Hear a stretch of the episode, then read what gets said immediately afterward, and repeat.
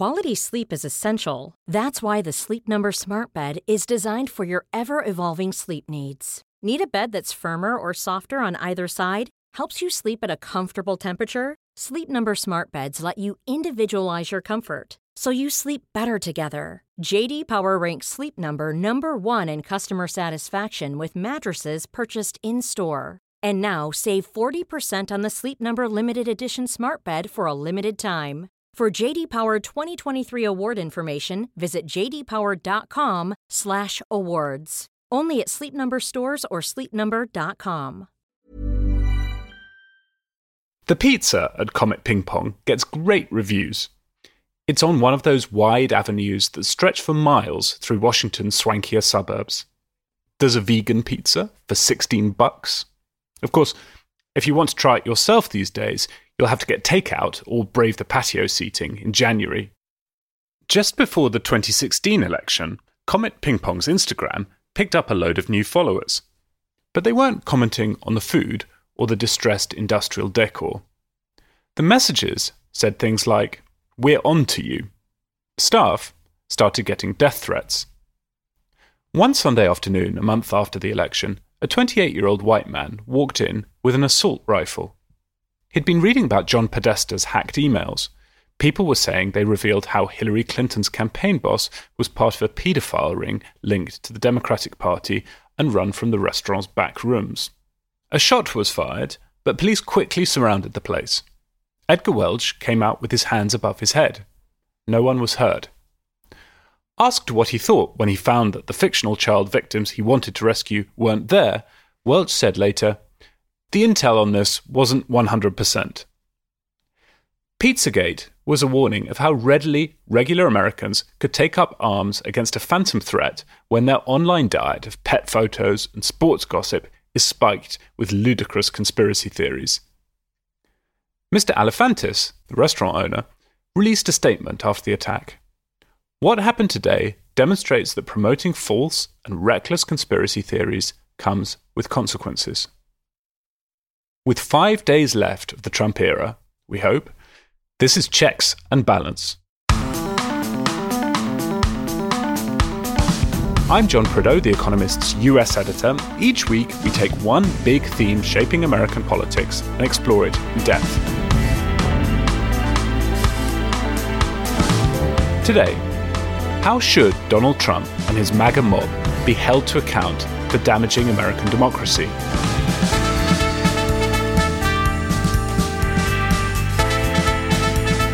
In his last week in office, President Trump is being exorcised from the political mainstream. Congress has impeached him again. He's been booted off social media.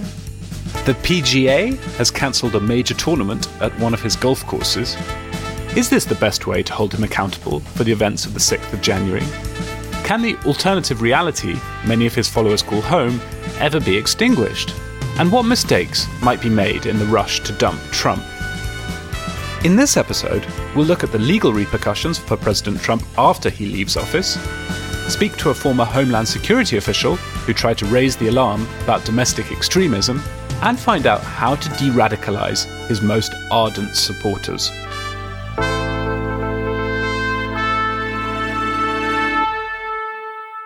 With me, as ever, to discuss all of this are Charlotte Howard, The Economist's New York bureau chief, and Jon Fasman, the US digital editor. Charlotte, how are things in New York? Fine, you know, homeschool and constitutional crisis, so the usual. Yeah, I find myself shuffling between covering the after effects of the insurrection in the Capitol and fixing the printer from homeschool. It's a pretty strange experience. How about you, John? I am well, doing much the same thing. Uh, for me, the alternation is between covering the attempted coup in the United States and parceling out frozen peas and uh, tortilla chips to two kids who are always at home, as am I. And you're both looking forward to hearing Lady Gaga sing the national anthem at Joe Biden's inauguration next week? I did not. This is the first I'm hearing of it. I am very, now that I know, I'm very excited to hear. What's her real name? Isn't that Stephanie Germanati? Stephanie something like that? I think her first name is Stephanie. I don't think it's Germanati. Germanotta. Oh, Germanotta. Never. You were close. This is not quiz time yet. You've got to save this good stuff for later. Is there nothing you don't know, Jon Fasman? I'd like a point for that, please. You can have a point in advance. Who would you guys have uh, to sing at the inauguration if you had your way? oh, man. For our own inauguration? You mean when we become president? I was more thinking for the next president's inauguration, but but it's good that you're thinking big. I think the single worst singer of the national anthem for an inauguration, given that like the main criteria for for doing this is that you can hit lots of high notes and do it with gusto and show off your trills, would be Neil Young. It'd be like the most depressing, That'd be great. the most depressing national anthem, like a cat dying, as you were talking Yeah, about. Yeah, like a thin, warbly. yeah, exactly. I would love that. I, so I think I would probably choose Neil Young. I think that's an excellent choice. Um, that'd also lead to a moment of national unity as all the Americans laughed at the Canadian. Okay, we have a lot to cover, so let's leave thoughts of Neil Young behind for a moment and kick off with the big news of the week, which, of course, is that Donald Trump is now the first president in American history to have been impeached twice. When you consider that Bill Clinton's was the, only the second ever impeachment in American history, that means that three out of four impeachments have applied to presidents from the same generation. It's another huge political defeat for the president. And to figure out what the legal repercussions might be for Donald Trump after he leaves office, I spoke to Steve Mazie, the Economist's Supreme Court correspondent. I asked him whether it would be constitutional for the Senate to try Donald Trump's impeachment trial after he leaves office. Impeachment is primarily a prospective process. It's designed less to punish than to prevent future harm from a dangerous president. So if a corrupt, impeached president could simply resign and thereby remove himself from the possibility of being disqualified to hold future office, we'd have a giant loophole in the power of impeachment in the Constitution. It would allow a president who knows he's headed for a conviction simply to, in effect, leave the ring and then re enter it. Right. So, in your judgment, it would be constitutional for the Senate to convict Donald Trump in his impeachment trial after he's left office. There's also the possibility that Congress and the Senate goes down another route, pursuing a clause in the 14th Amendment, which is untried. I mention that merely because I know the 14th Amendment is your favorite amendment in the US Constitution. But let's park that for a moment and go on to all the other cases that Donald Trump will face when he leaves office, which are cases through through the courts, most of them civil cases and some of them criminal. Can you give us a, a user's guide to all of those cases, Steve? Sure. Um, there's a lot to say. There's a lot of potential legal peril ahead for Donald Trump in the coming weeks. Presidents enjoy fairly broad immunity from both uh, civil and criminal lawsuits while they're in office.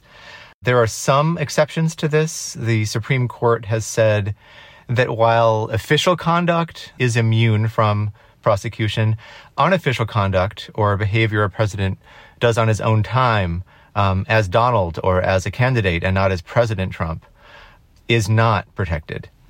It's like the medieval idea of the king's two bodies the body politic, which is his royal aspect, and then the body natural, which is his status as a man. Uh, and Trump has been working this liminal space between these two bodies and has managed through endless legal maneuvers to delay proceedings. But there are a lot of lawsuits and investigations that have been brewing over the past few years that will go into high gear at the stroke of noon on January 20th. Can you break down some of those? On the civil side, Trump faces lawsuits from two women who claim to have been raped or harassed and who are now suing him for defamation. So those are both in New York. There's more trouble for Trump in New York. The state's a- attorney general, Letitia James, has been investigating some of Trump's business practices for nearly two years now and has civil suits brewing involving underpayment of property taxes and other financial misdeeds. In Washington, D.C., Karl Racine, the district attorney, is suing Trump over misuse of inauguration funds in 2017. The allegation is that Trump made a very sweet deal effectively with himself to hold some inauguration events in the Trump International Hotel. Uh, any of these suits could potentially cost Trump and his businesses a lot of money in fines, either through a court judgment or probably more likely in settlements. Uh, Trump has never been convicted of a crime, but he has settled over the course of the last three decades something like 100 cases. Then there's the criminal side. In New York City, Cyrus Vance, the district attorney, has been investigating what seems to be a very wide scope of potential financial crimes, including scheme to defraud, falsification of business records, insurance fraud, and criminal tax fraud. And then finally, there's a possibility that Trump could face criminal charges for trying to strong arm the Georgia Secretary of State into finding some 12,000 votes in this hour long call on January 2nd. And then there's the small matter of his role in fomenting the violence in the Capitol on January 6th. I think that a criminal charge for that is unlikely, but Trump could face civil charges. The family, say, of the dead Capitol police officer could be looking for damages. So, Steve, Donald Trump remains the president for now, and he's got a few days left in office. There's been a lot of speculation about whether he might try and pardon himself during those last few days. What's your view on the legality and, and the plausibility of that happening? A self pardon. Well, it's never been done. Nixon also contemplated it. And in the days leading up to Nixon's resignation, the Office of Legal Counsel in the Justice Department issued a brief opinion, just a few lines, saying that a self pardon would not be legal. The argument was uh, going back to a British legal principle that no one can be a judge in his own cause. Also, the Constitution gives presidents the power to pardon offenses. It does not give presidents the power to pardon people. So if he were to issue a self pardon, Trump would have to essentially confess to bad things he's done, potential violations of federal law, and name them all. That is uh, a shot to his ego, and it's risky if the self pardon is eventually challenged. Federal prosecutors could just pick up that list and, and run with it. And the other thing to note about the self pardon is that most of the legal woes we've been talking about are violations of state law, and a pardon would not cover them.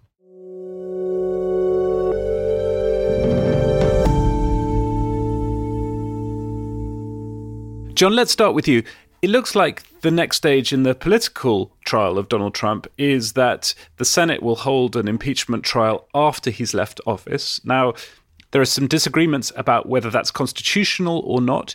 If the Supreme Court finds it's not, then Congress can still fall back on the 14th Amendment to potentially bar him from holding office again. Can you talk a little bit about that clause in the 14th Amendment, which has barely been used in American history, and some people doubt even whether it could be applied.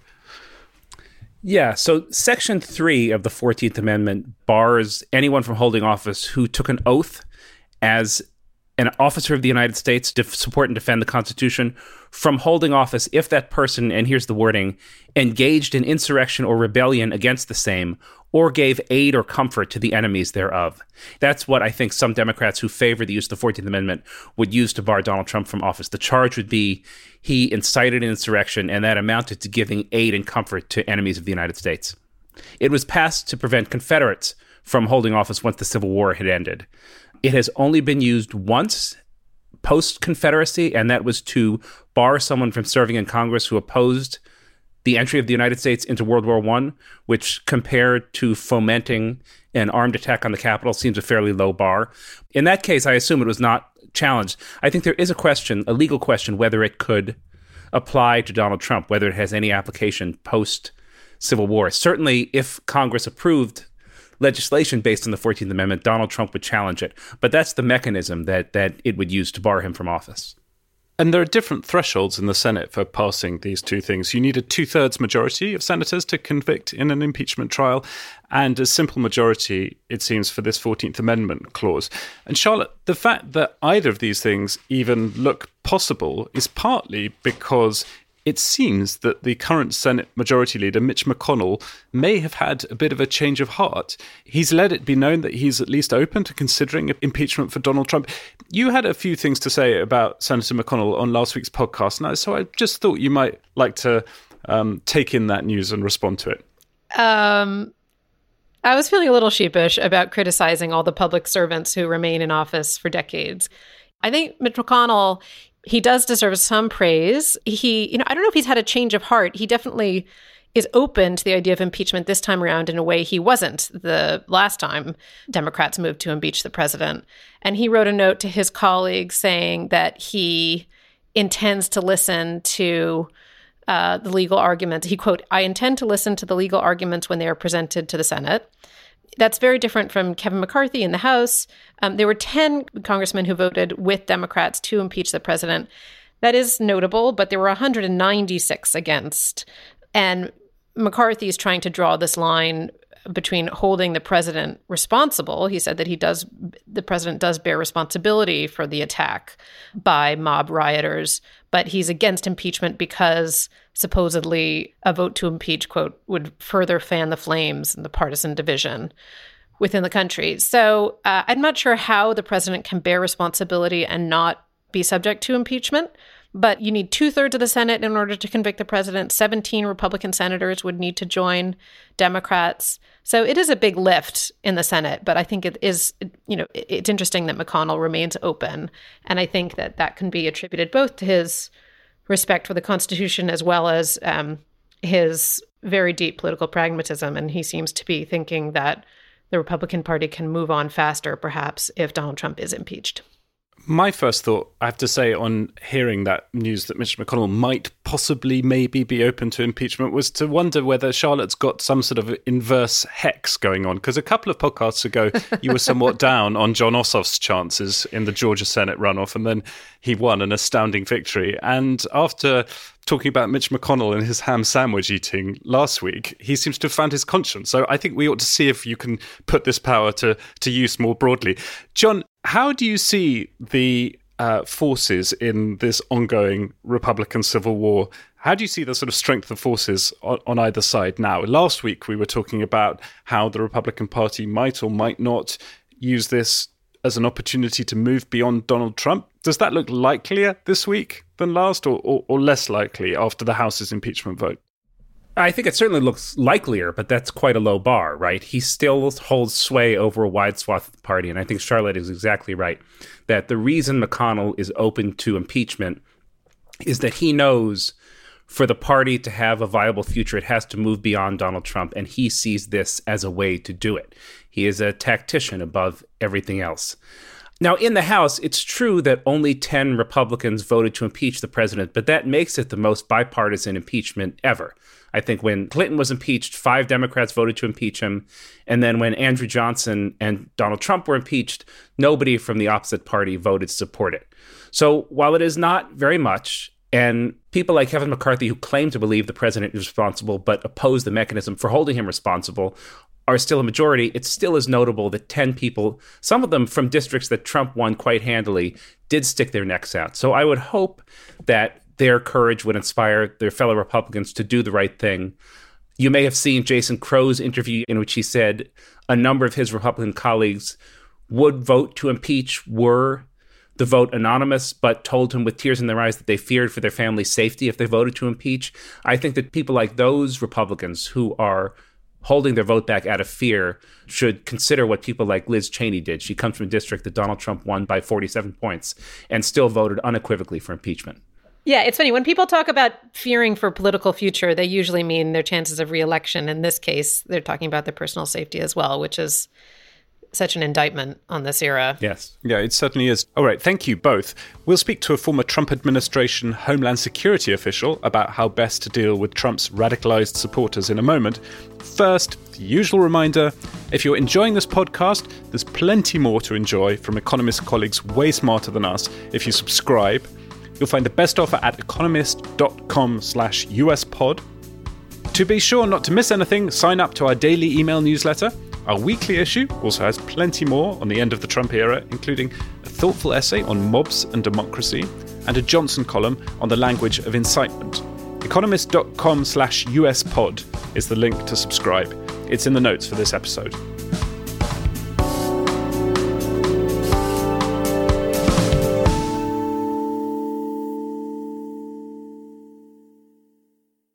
I think people just kind of get lost in the silo of their online world. They call it the rabbit hole. Like you go, you fall in the rabbit hole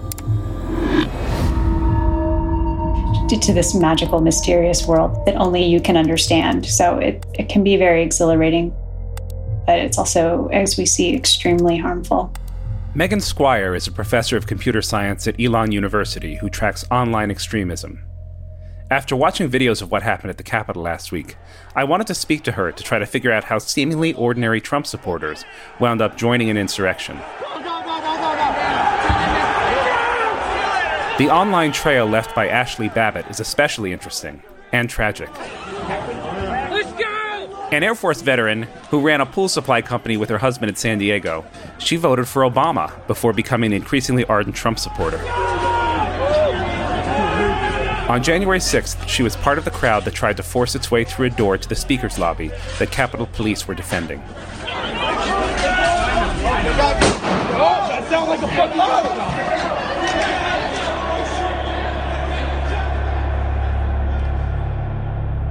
Ashli Babbitt was shot and killed. Mostly what I'm tracking is the memes that they're making, the visual imagery of her. Megan Squire saw posts portraying her as a martyr appear just a few hours later. They've stylized her profile, her hair, the way her hair flowed. They've got a color scheme that goes with her. They have started talking about her as a wife and mother above her job, which I thought was an interesting choice. Squire says the Capitol protest brought together disparate groups, regular Trump supporters and the extreme right, who mingle online. In real life, it made a toxic cocktail.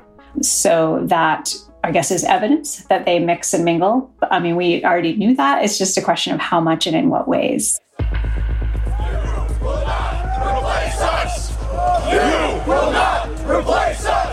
It's happened before. Squire identifies the Unite the Right rally in Charlottesville in 2017 as the peak of far right support for President Trump. When you are done with the stairs, move back. Parts of the community, the national security community, started raising the alarm in 2017 after Charlottesville. Elizabeth Neumann agrees. She resigned last year from leading the Department of Homeland Security office that oversees the federal response to domestic extremism. She told me that as with September 11th, which led to the formation of the Homeland Security Department, the threat has been underestimated.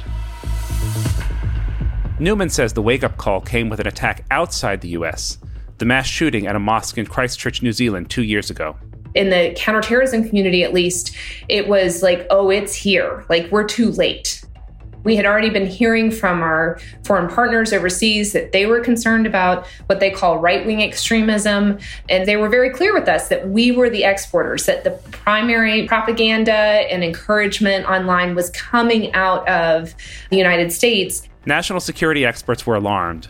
But Neumann told me the biggest failure was that nobody in the Trump administration made a public stand against right wing extremism. Usually, you have the leader of your country or a cabinet member come out and give an explanation to the American public about this threat. Keep going. Run out that way. Keep going. Keep going. After El Paso, it was such a critical moment. Hands up. Hands up. You had somebody using the president's rhetoric about Hispanic invasion, justifying his killings uh, with all of these racist conspiracy theories, uh, would have been a great time for the president to come out and say, I, have been briefed. I, I, I, now realize that we actually have a growing threat coming from within our country and name the threat, describe the threat, uh, understand what their intentions are. That alone, especially since it's coming from within, if we could do that on a national scale, would go a long way to stifle recruitment. Neumann brought up the Trump administration's approach to opioid addiction as a way in which just raising awareness of a problem can help combat it. It's about using the privilege of public office to break people's bubbles, she says. She's proud of the work she did in proving that prevention programs can help tackle extremism, but they are vastly underfunded. Megan Squire agrees that the challenge now is de radicalization. Because we know where the problem starts in many cases, which is the online world, the solution will probably have to take place there as well.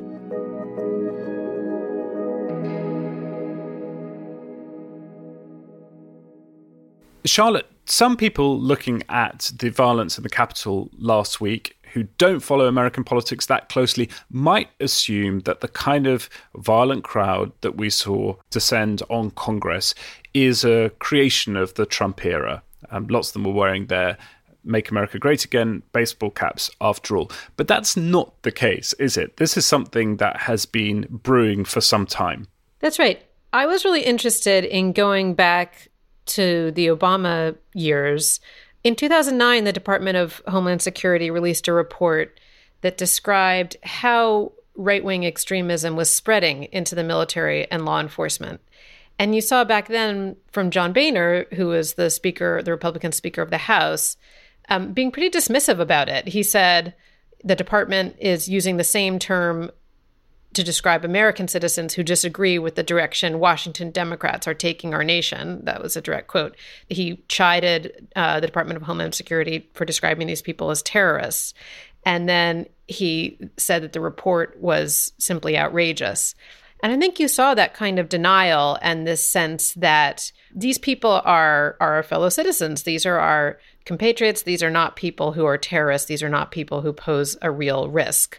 And that kind of legitimizing of, or at least failure to reject, extreme right wing people, I think did help to encourage the continued growth of these groups. The Southern Poverty Law Center in 2011 said that in the previous year, the number of domestic hate groups in America had reached more than a thousand for the first time. There was this big energy within the far right.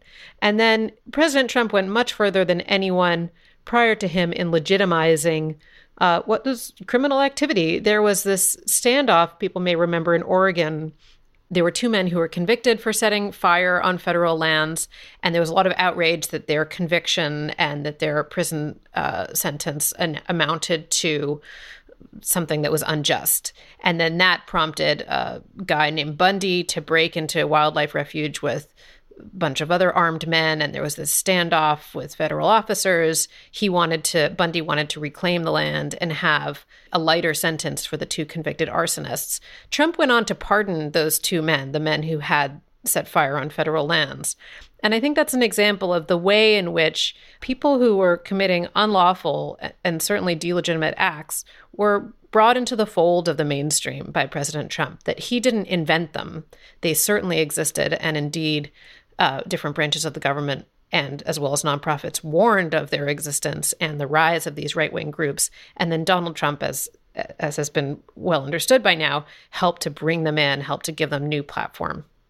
I covered the Obama administration for The Economist, and during his presidency, there were several plots uh, undertaken by far right, you know, violent racists. And they were taken seriously by law enforcement. But I think there was a view generally that these people were such a bunch of crackpots that there's perhaps not all that much you could do about it other than you know try and track them through law enforcement and track them on social media and you know try and prevent the next thing from happening.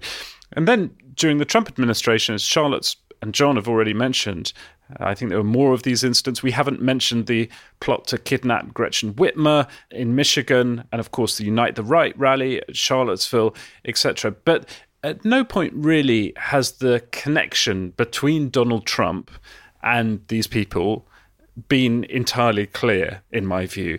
I mean, after Charlottesville, there was a lengthy debate about whether it was Donald Trump's fault that those folks had shown up at the Unite the Right rally. I'm not sure the connection was that tight. Clearly, his behavior afterwards, in saying there were very fine people on both sides, was shameful. But I think that changed last week with the Capitol insurrection, in that you had this very close connection between Donald Trump, Rudy Giuliani, Donald Trump Jr., going on for months about the stolen election, inviting people to go up to the Capitol. And those people who we've seen over the past four years at some of these really fringy events duly showed up and did the president's bidding. And so it feels like at the end of the Trump presidency, there's been this very tight connection between the president and this group of people that previously I think lots of Republicans could say, well, hang on, these are a bunch of wingnuts. They're not really associated with us in any meaningful way. I think Republicans may have had plausible deniability up until January 6th, but there's no question that Donald Trump's rhetoric is far closer to what you hear on the far right than that of any president in living memory. I mean, the, as a candidate, he wanted to keep all Muslims out. The just naked cruelty of the child separation policy, his constant attacks on the squad and on representatives of color. I don't think he was ordering the far right to do what they were doing. I think if you'd asked him, Do you believe what the far right believes? he'd have said no, but that's just because he has no fixed belief and will magnify anyone who supports him. And the far right saw an opportunity in his getting into office to magnify their ideas, and he saw support on the far right and does not turn down support from anyone. So it was this gross symbiotic relationship that just grew and festered until it exploded on, on January 6th. All right, thanks both. We'll be back in a moment to talk a bit more about that Twitter ban.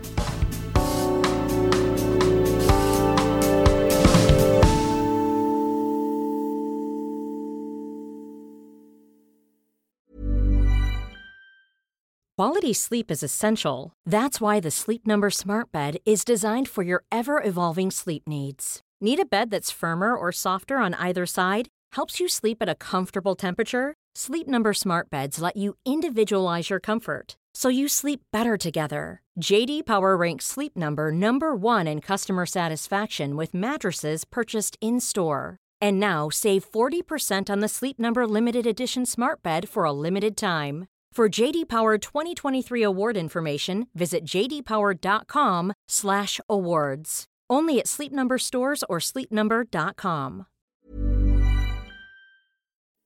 If we didn't know it before, events this week have exposed the unchecked power that the tech companies have when it comes to adjudicating political speech in America.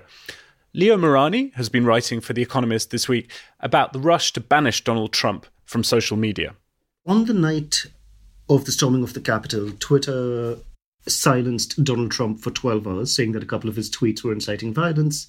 Soon after, Facebook also blocked Trump's access or Trump's team's access to his account.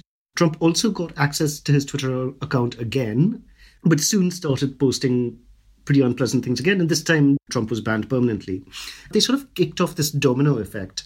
Very soon after, um, Snapchat, YouTube, Twitch, which is an online streaming platform, TikTok, which is uh, a Chinese company, all of these blocked Trump, or they blocked uh, specific hashtags such as Stop the Steal.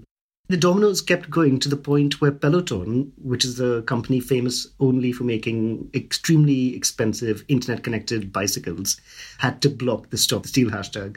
So you had the various social media companies throwing Trump off. And though my life has been more peaceful, I must admit, for not having Trump's tweets and all the hair on fire responses to them in my Twitter feed, that's a troubling precedent in many ways. But it was not just the social media firms. A lot of business enterprise firms, the firms that provide the plumbing of the internet, also pulled the plug on various services that the president and some of his supporters had been using to propagate their views. That's the worrying thing, John. With companies like Twitter and Facebook, and indeed with social media in general, these are debates we've been having in public for a very long time. We're accustomed to thinking about these companies as having some power over public speech.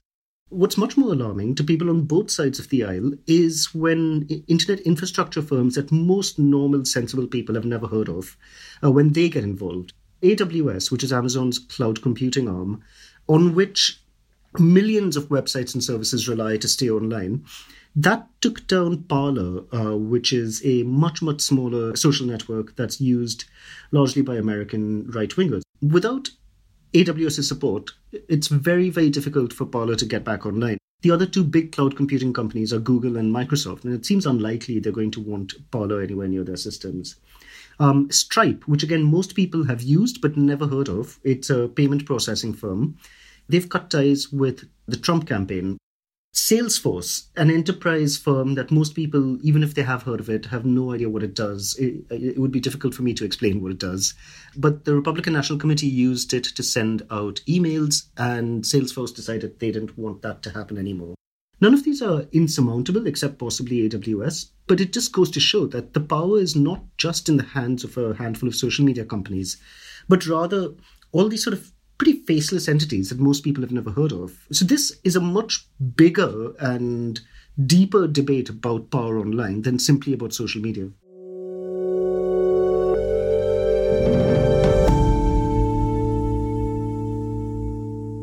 So, John, it seems to me that on the one hand, there are some reasons to worry about how these tech companies have acted here. Um, I'm not sure that booting Donald Trump off Twitter and off Facebook sort of permanently was the right thing to do.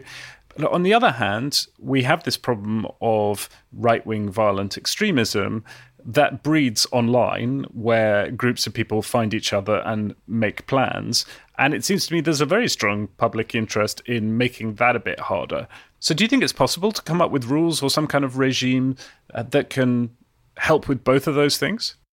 No, I don't think it's possible or really desirable to have a single set of rules or regime that binds private companies regarding what speech they allow on their platform.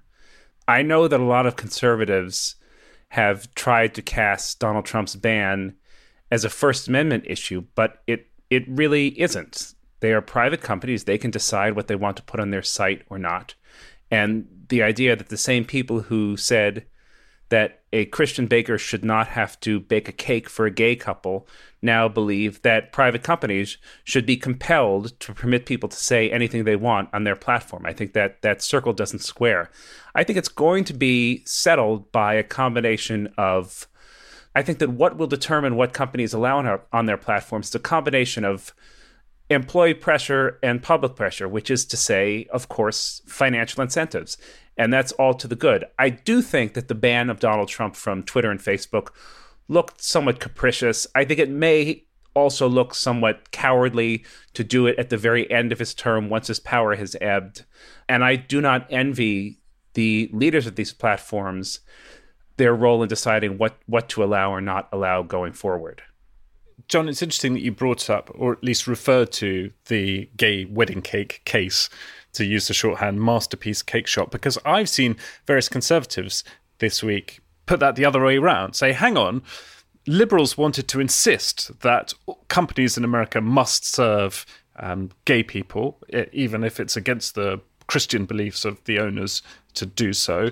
But here you have lots of liberals who appear to be really happy that you've got these large tech companies who are denying services and voice to conservative Americans. So you can look at it the other way around as well, I guess. You can. I mean, I think for what it's worth, this particular classical liberal who is talking right now thinks that it's wrong to compel a baker to bake a cake when he has serious religious objection to doing so. As long as there isn't a sort of a uniform ban or a cabal of bakers who refuse to bake cakes for gay people, as long as there is a place for them to get services elsewhere in the market, I don't see the great harm in allowing a committed Christian to act on his beliefs. Charlotte, I feel like we're going down a rabbit hole here. Do you want to rescue us? I think that this conversation points to just how difficult it is both to police what people say online and to try to find some kind of common ground in the national discourse.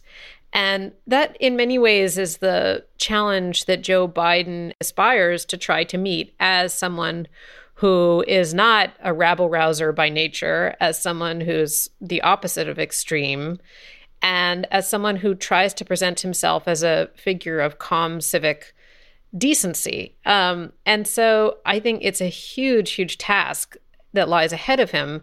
I think the idea of national unity is a mirage, but the notion that you might have at least the mainstream come a bit more down to earth under Joe Biden, that these factions will continue to exist, but whether they can be a little bit pushed out to the sides is is the big task ahead of him. I was struck. Um, there was a piece by Tim Snyder of Yale this week and he pointed out that the fiction that Germany lost the First World War in 1918 due to Jews, that somehow Jewish people had ensured Germany's loss, um, that fiction was 15 years old when it helped propel Hitler to power. Some of these things that you see now, you know, January 9th, Giuliani tweeted a link to an appearance he had made on Steve Bannon's podcast um, in which he'd claimed that Capitol rioters were, quote, trained anarchists who were trying to frame Trump. And then he claimed that YouTube had censored him for making this comment, and Twitter had a little note on it saying that um, this claim of election fraud is disputed and it can't be replied to retweeted these kind of steps you know giuliani had already made that claim and it will continue to live on regardless of what twitter labels it with and so some of these lies that you've seen perpetuated during the trump administration my hope is that they will be somewhat marginalized from the mainstream discourse under the Biden era, but they could come back. You know, these are seeds that are planted now. They could come back to Tim Snyder's point in 15 years in some future, you know, in some future political campaign, whether it's by one of Trump's children or one of their acolytes. So I think that it's going to be a long time till we really understand how deeply these lies have permeated American culture. I think Charlotte is exactly right. And that is why it's so important in the coming months that Republican leaders stand up and say that it was a lie that Donald Trump lost the election. They haven't done it so far, but there is still time. If it's not refuted, it will grow. If it is refuted, it may fester in in in various places, but it probably won't inspire the same level of confidence that it will if Republican elites don't come out against it. And it's important to remember that it isn't just advocating violence that could get you kicked off Twitter, right? Donald Trump Jr. was banned for 12 hours after spreading misinformation about COVID 19. And I think one of the interesting things about the about the past year is the extent to which COVID skepticism has been a sort of gateway into the far right. At the reopen movements, for instance, in, in Michigan, you had anti-vaxxers, vaccine skeptics, meeting far right activists, people who believe that mask laws are unconstitutional or that COVID isn't quite what we think it is. That seems to have led seamlessly into a tolerance of generalized conspiratorial thinking. So you can see how someone who is who is vaccine skeptical can easily become Q curious, and after falling down that rabbit hole, could become a Q believer, which which translates into into other militant beliefs. I thought that Tim Snyder piece was excellent. The big takeaway from his book, as from his other works on fascism, are just how important it is to insist on a public square that revolves around truth and facts. And once you get past that, I think, as he put it in the essay, post truth is pre fascism. Once you get past the agreed upon set of facts, people can believe whatever they want. And that's what really opens the way for a charismatic demagogue like Donald Trump to come in and hold his believers in thrall. That's why it's so important that Republican officials, even if they are standing up for Donald Trump now out of out of sort of political calculations, that in the coming months, once Trump is no longer president, that they communicate directly to their to their constituents that Joe Biden is legitimate president, Donald Trump legitimately lost. Well, this is the last podcast of the Trump era. We have Joe Biden's inauguration next week. I'll talk to you guys after his inauguration, where there will be 20,000 troops, National Guard troops, on the streets of Washington, more American troops than there are in Afghanistan at the moment. But before I let you go, I have a quiz for you. The Economist reported on the first impeachment in February 1868. We wish all Englishmen would study the present American crisis more carefully, we wrote. The paper focused on the limits to parliamentary government. Andrew Johnson's impeachment established the precedent that Congress couldn't end a presidency just because it didn't like its policies. Johnson served out his term. How did he distinguish himself as an ex president? Um, I don't know this, and I feel terrible that I don't know this. Oh, get used to it. Welcome to the other side. He's the only man to have served as a senator after being president. Huh. That's good trivia. Bonus point if you can name his occupation before he entered politics. I don't know. I haven't read those biographies, I'm ashamed to say. I know one reason that Republicans were hopeful is that he hated the planter class, but that was because he was such an endorser of the sort of upland yeoman farmers. Was he a, a farmer a tanner or something like that, a small businessman of some kind? That's pretty close, John. He was a tailor. Okay. In fact, he made some of his own clothes while he was president. After writing for The Economist on the subject, Arnold Schwarzenegger released a video this week calling Donald Trump the worst president ever. Andrew Johnson is also a contender for that accolade, but when C SPAN asked a panel of historians to rate every president, he narrowly missed out. Who did those scholars deem to have been the worst president ever? Buchanan. It was James Buchanan. Mm. Well done, John. He oversaw the sundering of the country. That's that's unequivocally pretty bad. I don't have a lot of sympathy for Buchanan, but I feel like things were well on the way there when he, when he took the reins. Buchanan, as you say, was the last president before the Civil War broke out. He presided over the secession of the southern states and the breakup of the Union. Buchanan was also the only president to remain single. His niece acted as first lady, which sounds a bit creepy to me. That's just weird. Can I just pause and note, like, if someone told you 30 years ago in 1990 that in 2020 Arnold Schwarzenegger is going to be the elder statesman who tries to save America from President Donald Trump, you would have thought that person was insane. There's so much about what's happening in 2020 that you would have ascribed to the mind of a madman.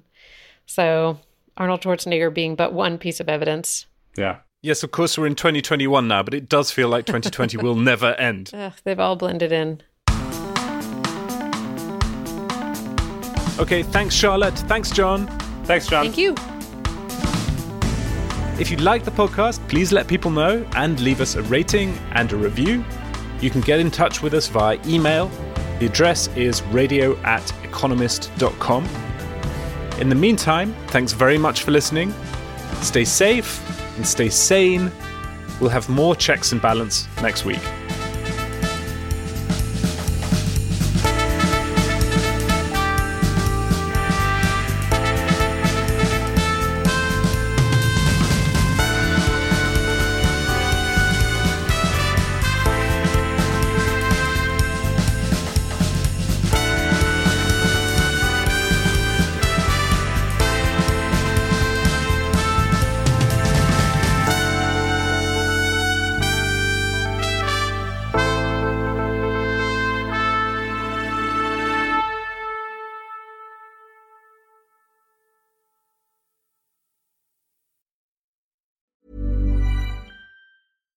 When you make decisions for your company, you look for the no brainers. And if you have a lot of mailing to do, stamps.com is the ultimate no brainer. It streamlines your processes to make your business more efficient, which makes you less busy.